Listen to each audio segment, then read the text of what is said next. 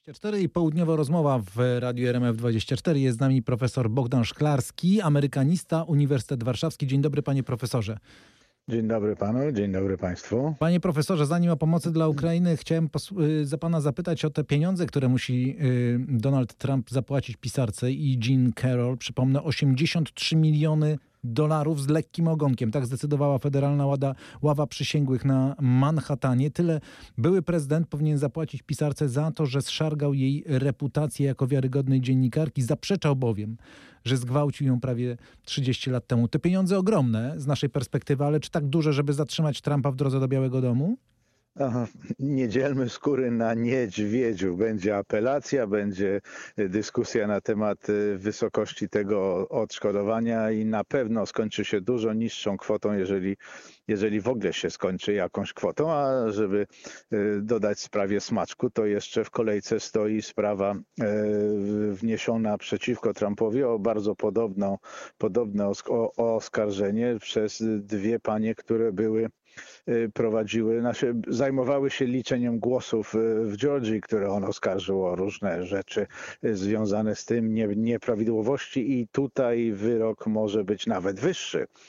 Więc to będą ogromne kwoty. Amerykanie już dzisiaj podliczają, czy Trumpa stać na to, stać go na to, z tym, że to musi być zapłacone gotówką i, i z, z, nie, z różnych o, ograniczone jest to z jakichś źródeł, nie można zastawiać nieruchomości, żeby zapłacić taką karę, więc to byłoby bolesne dla, dla Trumpa, aczkolwiek podliczając jego, za, tylko jeszcze raz wrac, wracam do tego, ta kwota jest nierealną kwotą i to jest tylko na papierze w pierwszej instancji, to się na pewno skończy zupełnie inną kwotą, dużo niższą. Natomiast no, sam fakt konieczno, konieczności płacenia czegoś jest bolesny bardziej wizerunkowo w tej, w tej chwili, aczkolwiek Trump ma tę zdolność, że przekształca te bolesności wyrokowe i wizerunkowe w swoją, no na swoją korzyść, jako, jako dowody prześladowania, zemsty,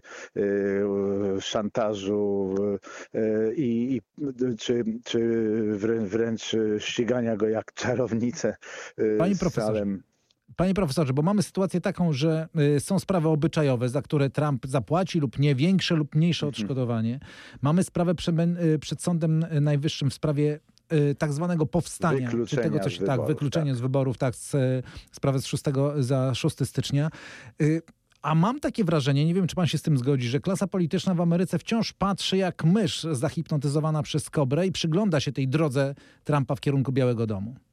Nie tylko klasa polityczna, ale również wy, wyborcy. Także to jest, ta, ta droga jest, nie powiem, że to jest a, a, autostrada, ale to nie jest bardzo kręta droga. Te, te za, zakręty prawne, o których pan wspomina, możliwość bycia wykluczonym z prawyborów, o czym wypowie się Sąd Najwyższy gdzieś pod koniec lutego, najpierw przesłuchania w sądzie na początku lutego, wy, wyroku spodziewamy się pod koniec lutego, ale większość prawników i ekspertów spodziewa się, że nie będzie to wyrok podtrzymujący decyzję sądu z Kolorado albo decyzję pani, z, pani urzędnik ze stanu Maine, które to wykluczyły go z prawyborów jako insurekcjonistę, osobę namawiającą do po, powstania.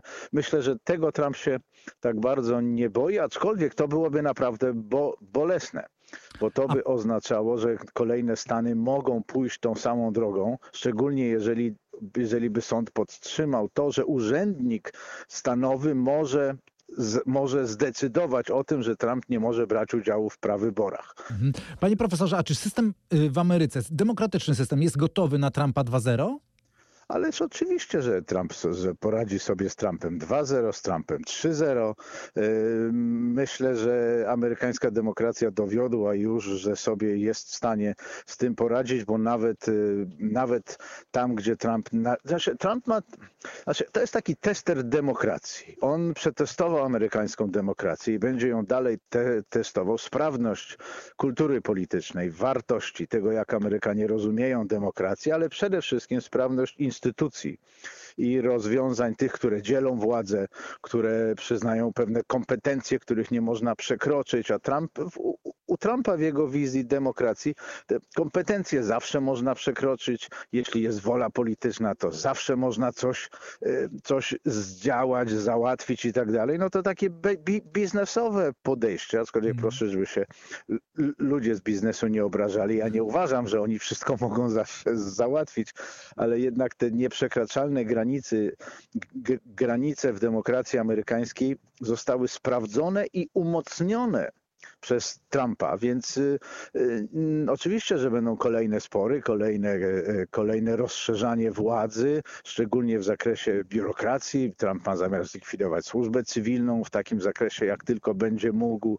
Ma zamiar używać politycznie Departamentu y, Sprawiedli- Ministerstwa Sprawiedliwości przeciwko swoim przeciwniko. No, nie, nie on pierwszy. Prezydent Nixon to robił, prezydent Johnson to robił, poprzednicy Trumpa też to ro, robili i demokracja przetrwała. To demokracja przetrwa w Ameryce, ale czy przetrwa rządy Trumpa y, walcząca Ukraina? To jest poważniejsze pytanie chyba dla naszej części Europy Jeśli i dla nas. doczeka tego I, czasu. No więc właśnie. To I, dopiero za rok przecież. Natomiast już w tej chwili jest pilna potrzeba pomocy amerykańskiej także dla walczącej Ukrainy.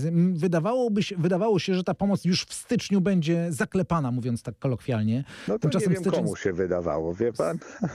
Bo takie to... słyszałem komentarze, że owszem, że republikanie się buntują, ale że w styczniu to się wszystko już da wyprostować. Tymczasem styczeń się zbliża do końca, a nie widać rozwiązania tego, tego problemu. Myśli pan, że to jeszcze potrwa, czy to już jesteśmy na dniach? Nie widać i Senat co prawda pracuje, bo to jest tak.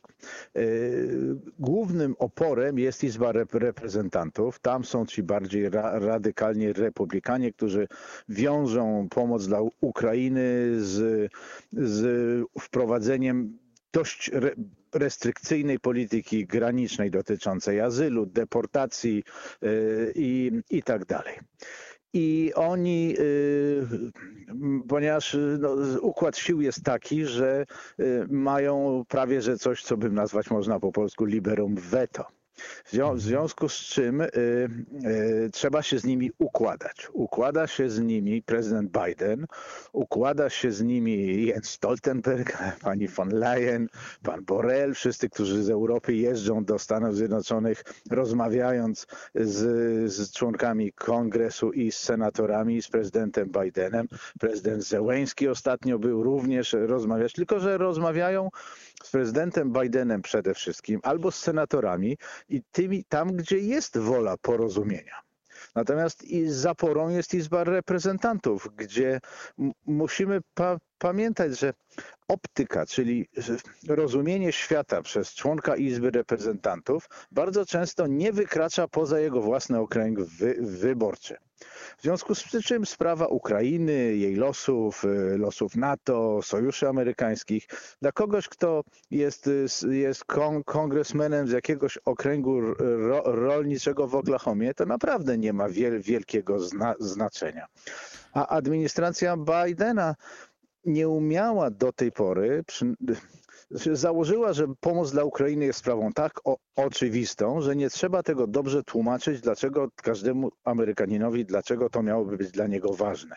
I teraz cierpi z tego powodu, bo m, jej zdolność przekonywania republikanów jest ograniczona, w związku z czym musi zawrzeć układ, czyli musi zgodzić się na jakieś zaostrzenie polityki na granicy, a tutaj prezydent Biden nie może pójść za daleko, chociaż myślę, że chciałby pójść dalej niż może i w stronę republikanów, ale znowu go nie puści lewa strona partii demokratycznej, która nie pozwoli mu na y, zbyt y, daleko idące restrykcje na granicy, no bo to są wartości amerykańskie, kraj i, imigrantów i poza tym nie można zrobić czegoś, co chcą republikanie w tak spolaryzowanym spolaryzowanej elicie I czy, politycznej. I czy ten to... pad może długo trwać, panie profesorze? Yy, on może trwać jeszcze, jeszcze nawet miesiące. Powiedzmy sobie szczerze, Senat uchwali jakieś porozumienie w tej kwestii.